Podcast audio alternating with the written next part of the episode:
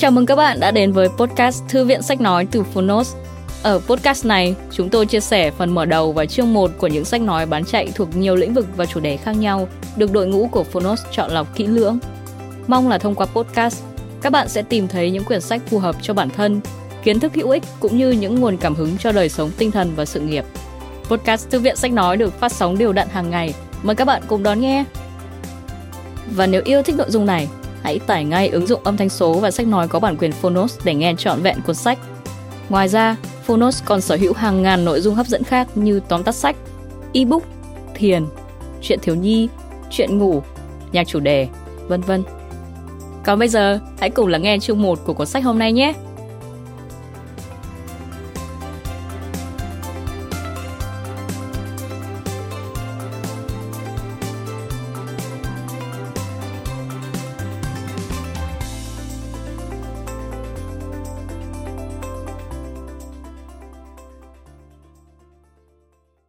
Bạn đang nghe từ Phonos.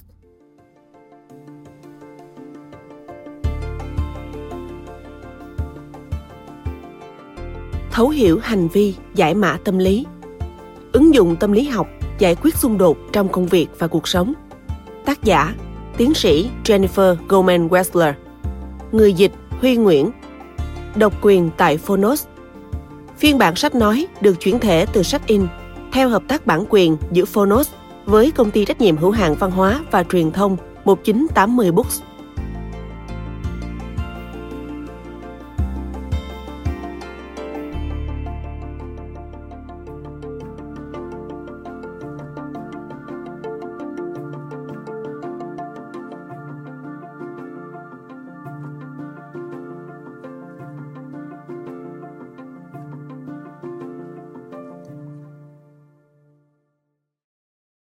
Phần 1. Thấu hiểu về vòng lặp xung đột.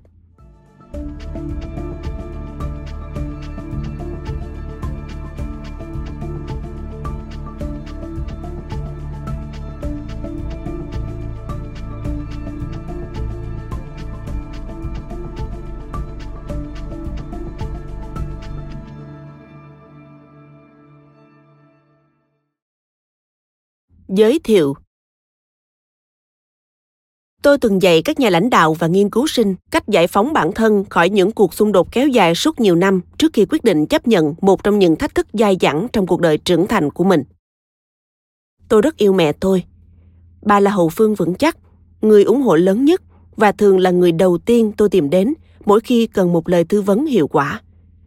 Nhưng vài năm trước, một mâu thuẫn kéo dài giữa hai mẹ con tôi đã bùng nổ.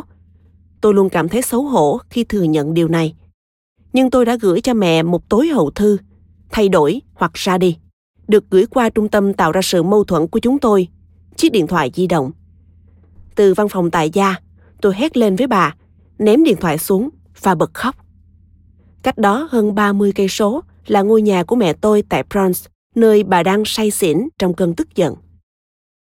Lời đe dọa của tôi được đưa ra giữa ngọn lửa tức giận và sau đó đã được rút lại sau một tuần chìm trong cảm giác tức tối, tội lỗi và không thể tập trung vào bất cứ việc gì khác. Điều gì đã khiến tôi buồn đến vậy? Mẹ đã gọi điện cho tôi. Nếu điều này nghe có vẻ vô hại, thì hãy nghe tôi giải thích. Như hầu hết những bậc cha mẹ đang phải làm việc kiếm sống khác, mỗi ngày với tôi đều như một cỗ máy tự động. Nếu tôi mất tập trung, một bước đi nào đó trong cả chuỗi sẽ bị bỏ lỡ và mọi chuyện sẽ kết thúc. Ít nhất mọi chuyện có vẻ là vậy.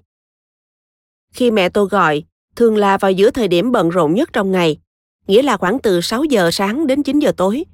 Tôi thường trả lời với vẻ bực bội. Xin lỗi mẹ, giờ con không có nhiều thời gian để nói chuyện đâu ạ. À. Mẹ tôi không thích câu trả lời đó. Bà hỏi lại. Nhưng con không bao giờ chủ động gọi cho mẹ cả. Sao con có thể không có thời gian dành cho mẹ mình được chứ?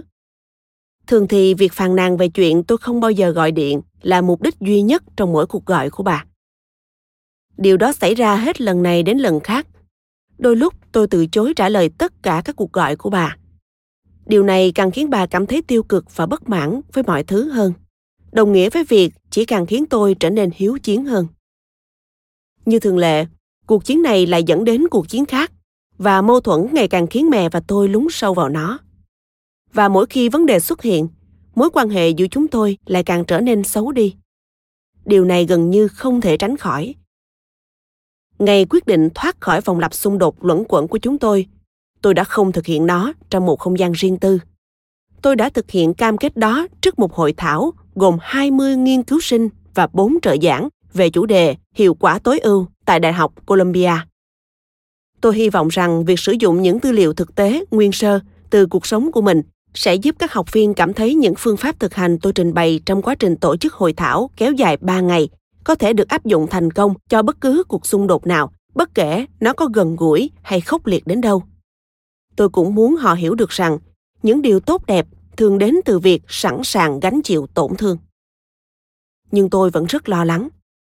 Tôi đã mở lòng mình với một hội trường gồm toàn các nghiên cứu sinh những người khi đó vẫn còn rất xa lạ với tôi. Liệu họ có nghĩ điều đó thật ngớ ngẩn khi dành thời gian lên lớp chỉ để nghe về câu chuyện giữa tôi và mẹ không? Liệu vấn đề cá nhân của tôi có khiến họ mất hứng không tôi nhanh chóng nhận ra rằng chẳng có gì phải sợ. Khi tôi mô tả chi tiết hơn về xung đột giữa chúng tôi, bạn sẽ được nghe về nó ở phần sau. Tôi cảm nhận được những cái gật đầu đồng ý và ánh mắt rạng ngời đầy cảm thông. Tất nhiên là họ hiểu rồi. Ai cũng có cha mẹ, và ai cũng từng gặp phải những xung đột gay gắt và khó chịu đến mức họ không biết phải xử lý ra sao. Tôi, bạn cũng như tất cả mọi người, chúng ta ai cũng đều phải thường xuyên đối phó với xung đột. Dù chúng ta yêu gia đình đến mức nào tôn trọng đồng nghiệp hay quý mến hàng xóm ra sao xung đột vẫn luôn có thể xảy ra. Tất nhiên bạn vẫn cần phải cố gắng hết sức để có thể kiểm soát tốt mọi xung đột.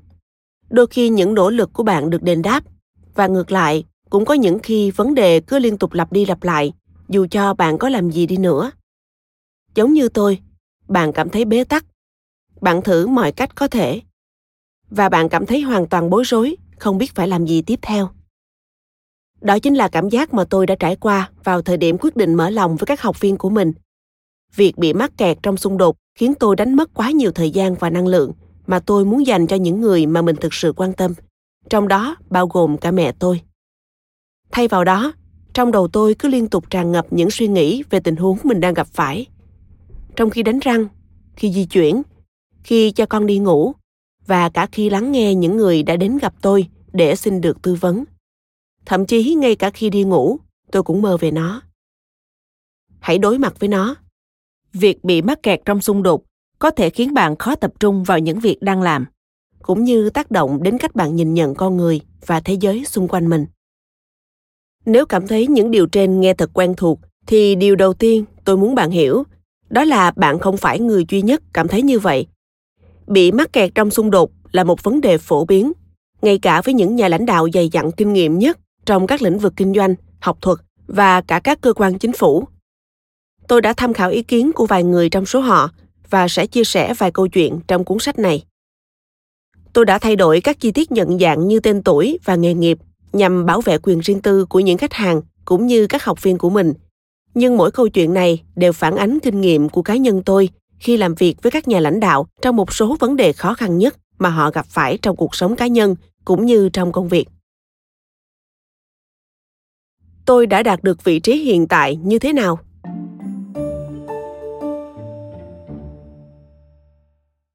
với công việc là một nhà tâm lý học tổ chức tại doanh nghiệp do chính tôi lập nên, tập đoàn Alignment Strategies. Tôi đã sử dụng phương pháp hiệu quả tối ưu trong suốt 13 năm qua để hỗ trợ quá trình xoay chuyển các tình huống thách thức mà các giám đốc điều hành tại một số tổ chức, trường đại học cũng như các cơ quan công lập hàng đầu thế giới phải đối mặt. Với vai trò là một giáo sư, tôi đã dành hơn một thập kỷ để giảng dạy phương pháp hiệu quả tối ưu cho các giáo sư có nhiều năm kinh nghiệm, cũng như các sinh viên tìm đến Trung tâm Quốc tế Martin Dort về hợp tác và giải quyết xung đột của Đại học Columbia từ một loạt các ngành đào tạo cao học tại đây, kinh doanh, quan hệ quốc tế, tâm lý, giáo dục, tôn giáo và pháp luật. Khi khóa học kéo dài 3 ngày kết thúc, những người từng phải vật lộn với những xung đột khó nhằn khi mới bước vào giảng đường, giờ lại được hồi sinh bằng những quan điểm và cảm giác tự do hoàn toàn mới. Tôi viết cuốn sách này với hy vọng nó cũng sẽ mang lại cho bạn cảm giác tự do. Phương pháp hiệu quả tối ưu vượt xa những gì bạn có thể bắt gặp nếu đọc một cuốn sách về chủ đề giải quyết xung đột Khi mới bắt đầu sự nghiệp, tôi từng giữ vai trò trợ lý tại chương trình đàm phán PON của trường luật Harvard, tổ chức uy tín nhất thế giới trong vấn đề giải quyết các tranh chấp và thực hiện đàm phán. Nhờ đó, tôi có thể bước vào những giảng đường và phòng hội nghị cùng hai người mà hiện là những chuyên gia hàng đầu trong lĩnh vực này. Roger Fisher, đồng tác giả của cuốn Thương lượng không nhân nhượng, xuất bản năm 1981, và Bruce Baden, đồng tác giả của cuốn sách trên. Đồng thời là người thay đổi cuộc chơi với cuốn tạm dịch những cuộc đối thoại khó khăn, làm sao để thảo luận về những vấn đề quan trọng nhất vào năm 1999, thời điểm mà tôi bắt đầu đảm nhận công việc này. Tôi đã làm việc chăm chỉ để đạt được vị trí đó, và đó là khoảng thời gian đầy thú vị và năng động khi Fisher và những người chịu ảnh hưởng của ông đã chuyển đổi chiến lược từ đàm phán kiểu cạnh tranh, thắng làm vua, thua làm giặc, sang cách tiếp cận kiểu hợp tác, đôi bên cùng có lợi, một cách tiếp cận rất may là vẫn được duy trì cho đến ngày nay. Đó là một trải nghiệm vô cùng quý giá với tôi, nhưng sau nhiều năm, tôi nhận thấy mình luôn đặt ra những câu hỏi chưa được giải quyết thỏa đáng qua phương pháp mà mình đang giảng dạy. Nền tảng học vấn của tôi là tâm lý xã hội, nhưng khi được bao quanh bởi các luật sư, tôi bắt đầu nhận ra các đồng nghiệp của mình cho rằng xung đột và cách giải quyết của nó là vô hạn, nhưng về bản chất thì lại hết sức hữu hình và hữu hạn. Mọi vấn đề đều phải có hồi kết. Nhưng khi quan sát xung quanh cuộc sống của mình, cũng như những mâu thuẫn tàn khốc nhất trên thế giới, tôi nhận thấy có những xung đột dường như không thể hàn gắn được, thường bùng phát dữ dội nhất ngay khi có vẻ sắp giải quyết xong. Ví dụ, sau vài năm đàm phán đầy triển vọng dưới sự hỗ trợ của một nhóm chuyên gia ngoại giao quốc tế đã được đào tạo về phương pháp đôi bên cùng có lợi, tiến trình hòa bình Oslo giữa người Israel và người Palestine đã đổ vỡ và vòng lặp bạo lực lại tiếp diễn. Tôi tự hỏi liệu có bất cứ hy vọng nào dành cho những người dường như không thể đàm phán bằng phương pháp đôi bên cùng có lợi mà tôi đã áp dụng hay không? Tôi cũng tò mò về cách thức những cảm xúc như giận dữ và buồn bã góp phần gây ra xung đột. Tôi lớn lên trong một gia đình với những thành viên thích la hét và đập cửa. Trong đó, ông tôi là ví dụ cực đoan nhất. Ông đã trốn khỏi Viên vào năm 1938 khi dự đoán trước được cuộc xâm lược của Đức Quốc xã và cuối cùng đến với New York, nơi ông đã xây dựng lại cuộc sống của mình. Đến hôm nay, tôi mới có thể hiểu được những nỗi đau mà ông đã phải chịu đựng, cảm giác đau khổ và tội lỗi khi phải vĩnh viễn bỏ lại những người mà mình yêu thương nhất. Ông không bao giờ có thể gặp lại cha mình. Một trong những anh em của ông ở lại châu Âu và bị Đức Quốc xã sát hại vì từ chối giao nộp những người Do Thái. Hai người anh em khác của ông đã kết thúc cuộc đời của mình tại Australia, sống một cuộc sống bình yên nhưng xa cách cho đến giây phút cuối đời. Ông tôi không bao giờ nói về nỗi đau của bản thân, nhưng tôi tin mình đã thấy được những tác động từ bên trong khi ông phải cố kiềm nén nó. Những cơn giận dữ và thịnh nộ bất chợt khiến tôi và em trai nhiều lần phải co rúm lại trong một góc căn hộ của chúng tôi tại khu Bronx. Phần đối lập trong gia đình, bà ngoại của tôi, Florence, là hình mẫu điển hình của một người luôn thì thầm với mọi xung đột. Tất cả những gì bà phải làm là nói, suyệt, suyệt. Đó là một giải pháp nhẹ nhàng để khiến chúng tôi im lặng và mọi người sẽ trở nên bình tĩnh. Tôi có cảm giác rằng chính việc phải đối phó với cơn giận của ông tôi và được truyền cảm hứng từ cách xoa dịu của bà đã giúp tôi trở thành người hòa giải trong gia đình và sau đó là cho cả các khách hàng, học viên và bạn bè. Tôi hy vọng rằng bạn không chỉ đọc hoặc nghe những trang sách này mà chúng còn có thể dạy bạn cách tạo ra thứ động lực đó trong chính cuộc sống của mình. Mong muốn tìm hiểu về những xung đột khó giải quyết đã đưa tôi đến với chương trình tiến sĩ tâm lý học xã hội tại Đại học Columbia vào tháng 9 năm 2002, nơi tôi tìm thấy những người cũng đang khám phá những câu hỏi tương tự. Một năm sau vụ khủng bố, ngày 11 tháng 9, tôi được Bộ An ninh Nội địa Hoa Kỳ cấp học bổng cao học và dành 5 năm tiếp theo để nghiên cứu ảnh hưởng của hành vi sỉ nhục tới các hoạt động bạo lực trong bối cảnh các cuộc xung đột, ví dụ như chủ nghĩa khủng bố toàn cầu. Đó là một hành trình đi sâu vào nguyên nhân cảm xúc của những xung đột nghiêm trọng kéo dài dai dẳng. Tôi đã dành thời gian đi thực địa ở Trung Đông với các giáo viên và học sinh người Palestine, Jordan và Israel nhằm hỗ trợ cho các cuộc đối thoại và các mối quan hệ xuyên biên giới. và tôi đã phát hiện ra nghiên cứu đề cập tới những trải nghiệm mà tôi từng có với ông tôi liên quan đến việc những cảm xúc đau đớn như giận dữ và xấu hổ ảnh hưởng thế nào tới việc hình thành các hành vi hung hăng từ đó tiếp tục gây ra tình trạng thù hằn và dẫn đến những xung đột tàn khốc kéo dài. Ngày hôm nay, với tư cách là một nhà tâm lý học tổ chức, tôi đang giúp các nhà lãnh đạo giải quyết hiệu quả sự tức giận của họ, để nó không bùng nổ như những gì từng xảy ra với ông tôi. Tôi cũng giúp mọi người học cách đối phó hiệu quả với sự công kích đầy giận dữ của người khác, để từ đó có thể trưởng thành hơn. Thông qua những trang sách này, bạn sẽ được gặp một số khách hàng của tôi và tôi hy vọng, cũng như tin tưởng rằng, bạn sẽ thấy những câu chuyện của họ tuyệt vời và hữu ích. Xung đột có thể có lợi.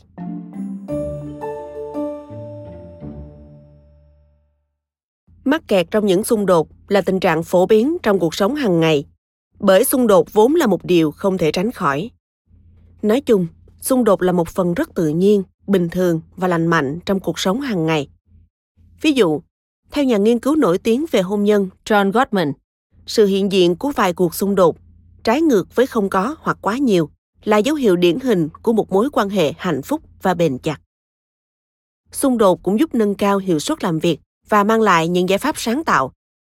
Ví dụ, những nhóm đa dạng, trong đó các thành viên tham gia tranh luận một cách tự nhiên do có nhiều quan điểm trái chiều phát sinh, được đánh giá là một nhóm sáng tạo đổi mới và hiệu quả hơn những nhóm mà mọi thành viên đều nhìn nhận lắng nghe và tư duy giống nhau. Cốt truyện của một cuốn sách vở kịch hay bộ phim và phần nào đó là trong cả cuộc sống. Có thú vị hay không phụ thuộc vào các tình huống nhân vật chính phải đối mặt với những xung đột bên trong cũng như bên ngoài và học cách để vượt qua nó. Ví dụ hãy thử nghĩ về nhân vật chính trong các tác phẩm văn học nổi tiếng nhất thế giới. Từ vua Gilgamesh đến nhà tiên tri Moshe, từ nhà tiên tri Mohammed đến Đức Phật mà xem. Tất cả đều phải đối mặt và vượt qua những xung đột khổng lồ, cả trong nội tâm cũng như với những người khác. Nhà thần thoại học nổi tiếng Joseph Campbell đã lưu ý tới khuôn mẫu chung trong những câu chuyện như vậy. Ông ấy giúp chúng ta thấy được cốt lõi trong những câu chuyện về hành trình của anh hùng, nơi nhân vật chính phải vật lộn với một cuộc xung đột nội tâm hoặc xung đột với ai đó hay điều gì đó rất khó kiểm soát. Campbell nói rằng, yếu tố giúp cuộc sống trở nên thú vị và đáng sống là việc chúng ta phải đối mặt và vượt qua những xung đột bên trong cũng như bên ngoài xuất hiện trong suốt cuộc đời. Nói tóm lại, nếu không có xung đột, thế giới sẽ trở nên kém phong phú, bớt thú vị hoặc thậm chí có thể chẳng còn đáng sống. Một số xung đột với số lượng phù hợp nên là một phần của cuộc sống, một nhóm, một tổ chức hoặc một xã hội vận hành hiệu quả nhưng nếu xung đột vẫn luôn quay lại dù bạn đã cố gắng rất nhiều lần để giải quyết thì nó không hề có lợi cho sức khỏe và sự phát triển của bạn. Thay vào đó nó gây ra những ảnh hưởng nghiêm trọng khiến bạn không thể tận hưởng cuộc sống cũng như hoàn thành những mục tiêu đề ra. Xung đột dẫn đến xung đột.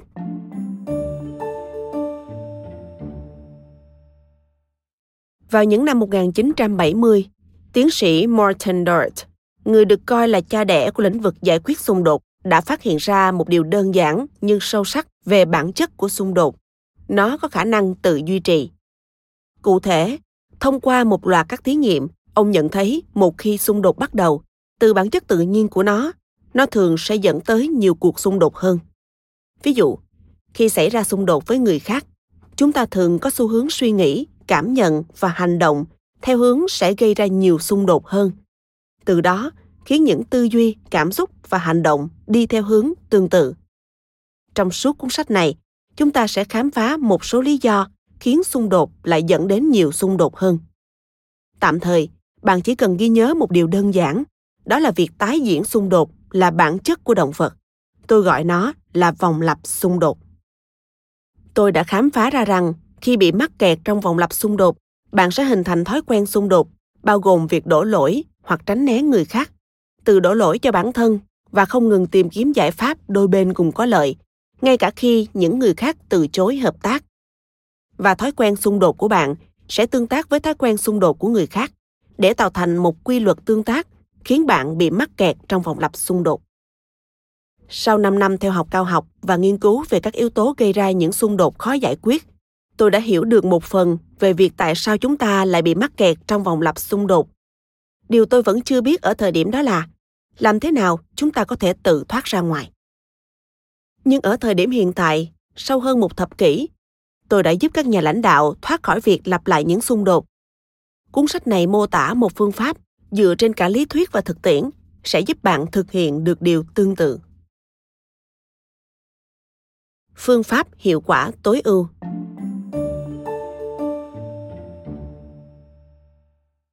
Phương pháp hiệu quả tối ưu là một bộ 8 kỹ năng thực tiễn mà bạn có thể áp dụng để giải phóng bản thân khỏi các thói quen và khuôn khổ gây ra vấn đề vòng lặp xung đột. Trong kỹ năng 1, tôi sẽ giúp bạn nhận thấy và dừng việc vô thức thực hiện những thói quen khiến xung đột trở nên tồi tệ hơn. Chẳng hạn như né tránh cho đến khi nó thực sự bùng nổ, hành động nông nổi để rồi sau đó phải hối tiếc, đổ lỗi cho bản thân một cách không cần thiết hoặc không ngừng tìm cách hợp tác, ngay cả khi những người khác không sẵn sàng. Trong kỹ năng 2, 3 và 4, tôi sẽ chỉ cho bạn cách để tránh khỏi cuộc xung đột, dù cho nó căng thẳng đến mức độ nào. Từ đó có thể quan sát và tìm ra nguyên nhân thực sự gây ra nó.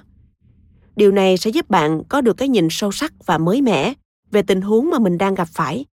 Từ đó, phá vỡ quy luật gây ra xung đột bằng cách thực hiện những hành động mang tính xây dựng hoàn toàn khác biệt so với những gì bạn từng thực hiện. Trong kỹ năng 5, 6, 7 và 8, tôi sẽ giúp bạn tưởng tượng, thiết kế, kiểm tra và lựa chọn một con đường mới để đạt tới hiệu quả tối ưu. Thứ đôi khi sẽ khác biệt đáng kể so với những điều bạn từng cho là kết quả lý tưởng. Dù bạn có thể bắt đầu quá trình này với những ý tưởng chắc chắn về cách thức cần áp dụng để giải quyết xung đột hiện thời, nhưng phương pháp hiệu quả tối ưu có thể sẽ mang lại cho bạn mức độ hài lòng cá nhân lớn hơn và sự hòa hợp lâu dài hơn so với mục tiêu ban đầu. Để những phương pháp này có thể giải phóng bạn khỏi những thói quen đã được trui rèn suốt nhiều năm, dù có cố ý hay không, bạn sẽ cần thực hành chúng, đôi khi là hết lần này đến lần khác để nâng cao khả năng của mình.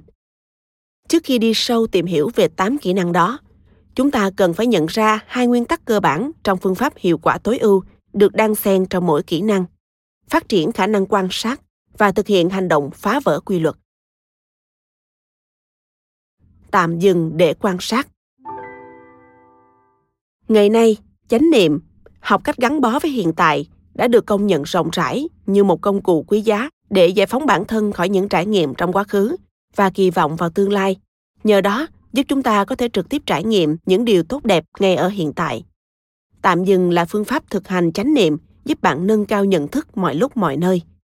Nó giúp bạn nhận ra đa dạng các sắc thái của một tình huống. Thứ thường rất dễ bị bỏ lỡ khi bạn tiếp cận cuộc sống trong trạng thái ít chú tâm hơn. Việc tạm dừng giúp bạn có thể nhìn nhận mọi thứ từ nhiều góc độ khác nhau, đồng thời cho phép bạn thừa nhận những gì đang diễn ra mà không cần phải thay đổi nó. Điều mà nghịch lý thay lại là yếu tố cần thiết để giải phóng bản thân khỏi xung đột tạm dừng, nghĩa là dành chút thời gian để chú ý tới bản chất của vấn đề. Tôi sẽ chỉ cho bạn cách thức thực hiện điều đó xuyên suốt cuốn sách này. Cho dù bạn đã dành nhiều năm để ngồi lặng lẽ trên tấm nệm thiền hay chưa từng tạm dừng dù chỉ một giây trong đời, các phương pháp thực hành trong cuốn sách này cũng đủ để mang lại cho bạn một cái nhìn sâu sắc mới mẻ, đồng thời cũng đủ đơn giản để bất cứ ai cũng có thể thực hiện được thực hiện hành động phá vỡ quy luật. Mục đích cuối cùng của việc tạm dừng là giúp bạn không chỉ xác định mà còn phá vỡ các quy luật và giải phóng bản thân khỏi phòng lập xung đột. Như những gì tôi sẽ giải thích ngay sau đây, việc tạm dừng thường lập tức phá vỡ quy luật xung đột. Còn trong một số trường hợp khác, việc tạm dừng xảy ra trước và hành động phá vỡ quy luật sẽ theo sau. Trong phần 1 của cuốn sách này việc tạm dừng sẽ giúp bạn nhận ra cách thói quen xung đột của chính mình tương tác với thói quen xung đột của những người khác, để từ đó hình thành quy luật xung đột. Đôi khi, việc tạm dừng để quan sát một tình huống xung đột sẽ tự phá vỡ quy luật của xung đột đó. Nếu bạn đang cố gắng loại bỏ xung đột, thì riêng việc quan sát cũng đã là đủ để phá vỡ quy luật đó. Các kỹ năng trong phần 2 của cuốn sách này sẽ giúp bạn thoát khỏi quy luật xung đột bằng cách trước tiên tạm dừng để nhìn nhận những yếu tố đã góp phần hình thành nên xung đột. Để sau đó bạn có thể bắt đầu thực hiện những hành động nhằm phá vỡ các quy luật của nó. Hành động phá vỡ quy luật xảy ra khi bạn thiết lập được một cách thức phản ứng mới với một kịch bản quen thuộc. Điều này có thể giúp bạn bắt đầu đi theo một hướng hoàn toàn khác. Trong phần 3, bạn sẽ dừng lại để tưởng tượng về tương lai lý tưởng của bản thân, một hình mẫu của hiệu quả tối ưu. Sau đó, thiết kế một con đường phá vỡ quy luật để đưa bản thân đến với tương lai lý tưởng đó. Và cuối cùng, bạn sẽ biến tương lai lý tưởng của mình thành hiệu quả tối ưu để có thể mãi mãi thoát khỏi vòng lặp xung đột. Hiệu quả tối ưu là gì? Trong các cuộc xung đột kéo dài, chúng ta thường không giỏi trong việc tưởng tượng ra những điều mình thực sự muốn thay vào đó chúng ta chỉ tập trung vào những sai lầm trong quá khứ cũng như việc phải đổ lỗi cho ai. Khi nghĩ về tương lai, chúng ta thường có xu hướng không nhìn thẳng vào thực tế mà mình đang phải đối mặt. Việc mơ mộng về viễn cảnh lý tưởng chẳng bao giờ có thể xảy ra, sẽ dễ dàng hơn rất nhiều so với việc đối mặt với thực tế khó khăn và lạnh lẽo trong những trải nghiệm mong muốn và nhu cầu của người khác. Để giải thích cho điều này, như hình phương pháp hiệu quả tối ưu giúp tối đa hóa khả năng tưởng tượng về tương lai và nhìn nhận thực tế của bạn được đính kèm trên ứng dụng đã minh họa mức độ bạn có thể đạt tới hiệu quả tối ưu, được xác định bằng cả khả năng tưởng tượng ra tương lai lý tưởng, cũng như việc thừa nhận thực tế của những tình huống và những con người mà bạn đang cần giải quyết. Chúng ta sẽ khám phá cách để phân biệt tưởng tượng với thực tế trong kỹ năng 1 và 8 việc thoát khỏi vòng lặp xung đột có thể là một thách thức thực sự những thói quen và quy luật tạo ra vòng lặp đó sở hữu một sức hút mạnh mẽ để kéo tất cả vào bên trong. Do đó bạn sẽ cần một nguồn lực mạnh mẽ từ bên ngoài để kéo mình ra khỏi nó. Phương pháp hiệu quả tối ưu chính là nguồn lực đó. Và trong kỹ năng 8, tôi sẽ chỉ cho bạn thấy được cách thức tạo ra nó để kéo bạn ra khỏi vòng lặp xung đột và hướng tới sự tự do. vậy tự do xung đột là gì?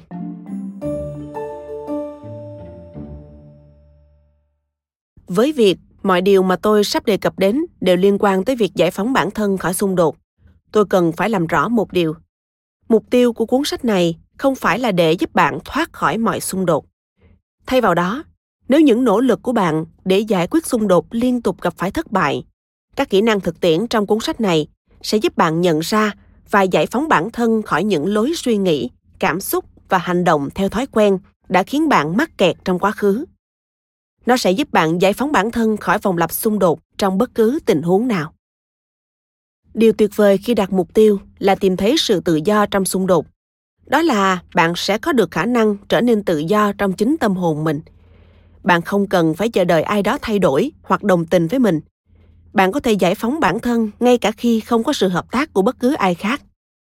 Tương tự, dù việc nhận được sự trợ giúp từ những người có kỹ năng sẽ đem lại nhiều lợi ích nhưng trong hầu hết các trường hợp, bạn không cần phải có một huấn luyện viên, một chuyên gia quản lý tài năng hay một người hòa giải để đạt được sự tự do.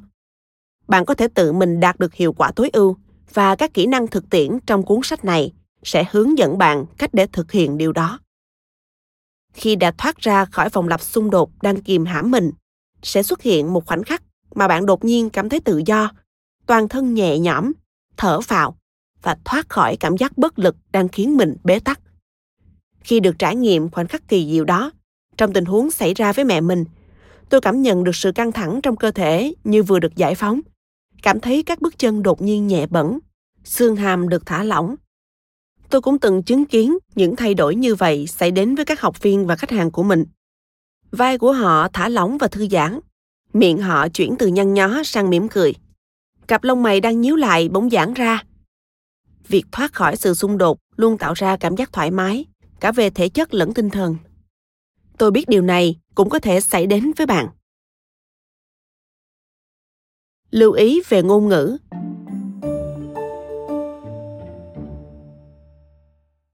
Cuốn sách này nói về cách để giải phóng bản thân khỏi xung đột, và tôi nhận thấy ngôn ngữ có thể hoặc hỗ trợ hoặc gây cản trở quá trình đó.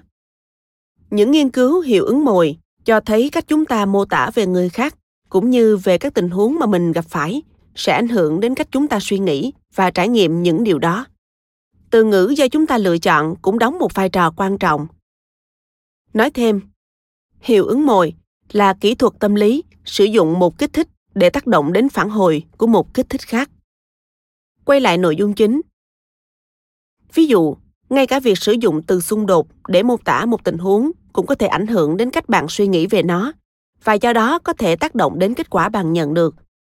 Khi nghe thấy từ xung đột, não bạn tạo ra các liên kết với các từ tương tự như chiến đấu và bất đồng, cũng như các quan niệm như việc cho rằng xung đột chắc chắn sẽ là một tình huống khó khăn.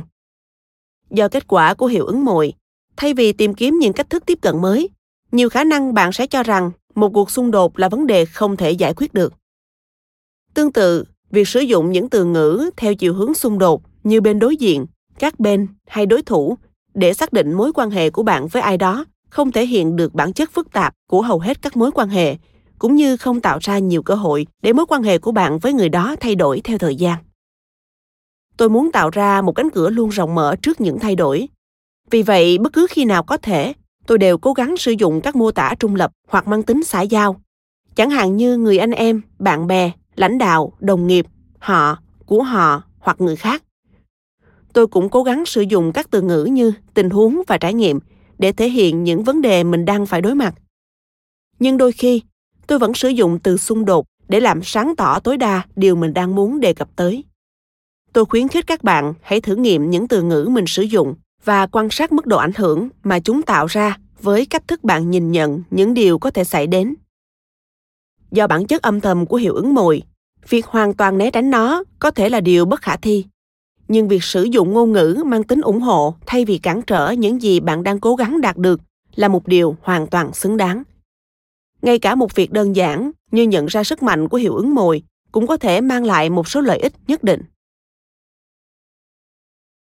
Xác định tình huống sử dụng xuyên suốt trong cuốn sách.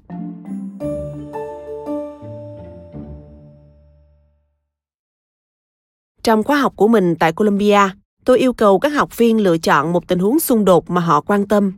Lý tưởng nhất là xuất phát từ chính cuộc sống của họ để áp dụng phương pháp hiệu quả tối ưu trong suốt khóa học. Một số học viên không gặp chút khó khăn nào trong việc tìm ra một tình huống như vậy. Nhưng trong mỗi lớp học đều có một hoặc hai học viên cảm thấy lúng túng khi xác định nó. Hồi tôi mới bắt đầu giảng dạy khóa học này một trong những học viên như vậy là Jordana, viên quản lý 28 tuổi tại một công ty phần mềm thuộc sở hữu của một gia đình giàu có ở bang Maryland. Khi nhận ra đầu óc Jordana hoàn toàn trống rỗng, tôi đã hỏi về nơi cô ấy làm việc và sinh sống. Vẫn không có ý tưởng nào nảy ra trong suy nghĩ của cô ấy. Rồi tôi đặt ra một số câu hỏi liên quan đến chủ đề gia đình và sau một hồi do dự, cô ấy bắt đầu chậm rãi lên tiếng. Jordana chia sẻ, Cha mẹ tôi ly hôn từ khi tôi mới 2 tuổi. Cha tôi đã ngoại tình từ hơn 20 năm trước và mẹ tôi chưa bao giờ tha thứ cho ông ấy. Ông ấy đã tái hôn trong những năm tháng tiếp theo của cuộc đời tôi. Nhưng mẹ tôi vẫn sống độc thân kể từ khi ly hôn. Họ không thể đứng cạnh nhau và bất cứ khi nào họ phải nói chuyện hoặc gặp gỡ, mọi thứ đều trở nên tồi tệ. Hiện tại chỉ còn vài tháng nữa là đám cưới của chị gái tôi sẽ diễn ra và tôi không biết chúng tôi sẽ phải xử lý thế nào với cha mẹ mình khi họ gặp nhau tại đám cưới và chị cả của tôi còn đang mang thai ai sẽ là người đầu tiên đến thăm cháu trong bệnh viện thêm nữa tôi cũng sắp ra trường rồi và muốn cha mẹ có thể cùng đến tham dự buổi lễ tốt nghiệp Jordana giống như con cá trong câu chuyện ngụ ngôn. Cô ấy không thể nhìn thấy làn nước mà mình đang bơi trong đó, bởi khắp nơi đều là nước. Cô ấy đã sống chung với những mâu thuẫn của cha mẹ từ khi mới 2 tuổi. Nó đã hoàn toàn bủa vây lấy cuộc sống của cô ấy, đến mức cô ấy không còn nghĩ đó là một cuộc xung đột. Cô ấy chỉ nghĩ rằng đó là một phần trong cuộc sống của mình. Và khi đã trưởng thành, cô ấy thấy được mức độ ảnh hưởng của xung đột đó với những buổi gặp mặt gia đình cũng như những thách thức mà cô ấy và những người chị gái phải đối mặt. Khi xác định được sự xung đột giữa cha mẹ mình, cô ấy đã có được sức mạnh để giải quyết vấn đề đó. Từ kinh nghiệm của bản thân, tôi biết rằng cách tốt nhất để nắm bắt phương pháp hiệu quả tối ưu chính là áp dụng chúng vào một tình huống cụ thể mà bạn quan tâm. Đó là lý do khiến tôi đưa ra một loạt các câu hỏi trong mỗi chương nhằm giúp bạn áp dụng hiệu quả các phương pháp đó vào tình huống của chính bạn. Giống như những gì Jordana đã làm, hãy dành chút thời gian để xem xét lại hàng loạt các tình huống xảy ra trong cuộc đời bạn hãy suy nghĩ về các tình huống xung đột liên tục xảy ra mà bạn quan tâm tại nơi làm việc trong gia đình cũng như cộng đồng nơi bạn sinh sống để có thể tận dụng tối đa lợi ích của cuốn sách này, hãy lựa chọn một tình huống có thể áp dụng cả ba câu mô tả dưới đây một, tôi bị ảnh hưởng trực tiếp bởi một tình huống tôi không chỉ đơn giản là một người quan sát trong mâu thuẫn của ai đó 2. Tôi hoặc ai đó từng cố gắng giải quyết các xung đột đó nhưng đã thất bại. 3. Tôi có thể làm gì đó để hỗ trợ. Tình huống đó vẫn tiếp diễn chứ chưa kết thúc. Nếu bạn vẫn đang vật lộn với nhiều tình huống khác nhau, hãy lựa chọn tình huống khiến bạn cảm thấy cấp bách nhất. Giờ hãy dành chút thời gian để viết ra câu trả lời của bạn cho những câu hỏi sau. Những ai có liên quan đến tình huống này vấn đề của mâu thuẫn đó là gì hay nói cách khác đâu là điều đang khiến mọi người lo lắng cuối cùng, hãy xem liệu bạn có thể xác định chính xác lý do khiến mình muốn đạt tới hiệu quả tối ưu hay không. Câu trả lời sẽ thôi thúc bạn thực hiện các phương pháp thực hành trong cuốn sách này, ngay cả trong những tình huống khó khăn. Và mọi thứ có thể trở nên khó khăn. Trong một số thời điểm, những phương pháp này có thể đòi hỏi bạn nhìn nhận bản thân một cách trung thực và nhận ra những điều bạn có thể thay đổi để đạt được kết quả mình mong muốn. Điều này có thể khó khăn ngay cả với những người can đảm và linh hoạt nhất trong chúng ta nhưng các nghiên cứu đã chỉ ra rằng, nếu bạn biết được lý do khiến mình thay đổi, thì việc cam kết và gắn bó với những thay đổi đó sẽ trở nên dễ dàng hơn rất nhiều. Vì vậy, hãy dành chút thời gian để viết ra câu trả lời của bạn cho câu hỏi sau.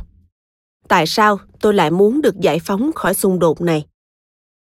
Khi đã biết được lý do, toàn bộ phần còn lại của cuốn sách sẽ giúp bạn tập trung vào cách thức, giúp bạn hiểu được chính xác tại sao bạn bị mắc kẹt và chỉ cho bạn cách thức giải phóng bản thân khỏi vòng lặp xung đột, ngay cả khi không có sự đồng ý hay hợp tác của người khác. Bạn sẽ có được cái nhìn sâu sắc về vị trí của mọi yếu tố ở thời điểm hiện tại, học được cách thức giải phóng bản thân cả trong hiện tại cũng như tương lai. Tóm tắt chương.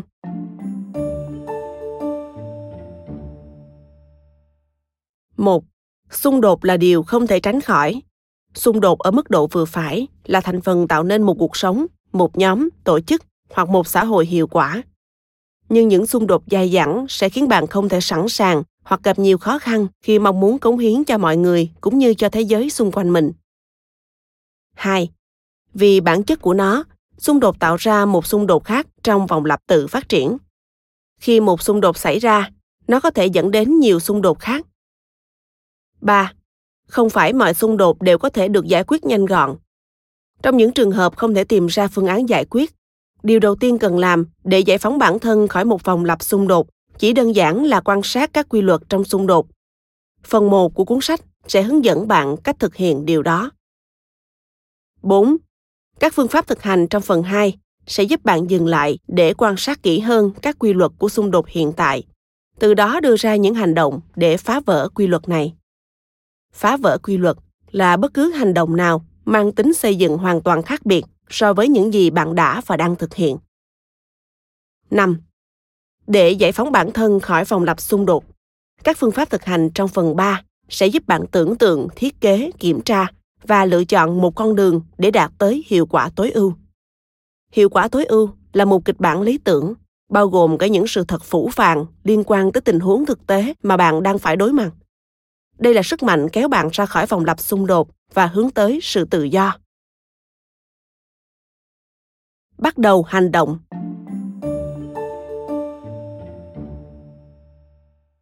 Hãy lựa chọn một xung đột liên tục lặp lại, gây ra những ảnh hưởng nhất định đến cuộc sống của bạn, để áp dụng vào đó các phương pháp thực hành trải dài xuyên suốt trong cuốn sách này. Hãy dành chút thời gian để xem xét. Một, những ai có liên quan đến tình huống này? Hai xung đột đó liên quan đến vấn đề gì hay nói cách khác đâu là vấn đề đang khiến mọi người lo lắng 3. Tại sao bạn lại muốn được giải phóng khỏi xung đột này? Cảm ơn các bạn vì đã lắng nghe podcast Thư viện Sách Nói. Podcast này được sản xuất bởi Phonos, ứng dụng âm thanh số và sách nói có bản quyền dành cho người Việt. Hẹn gặp lại các bạn ở những tập tiếp theo.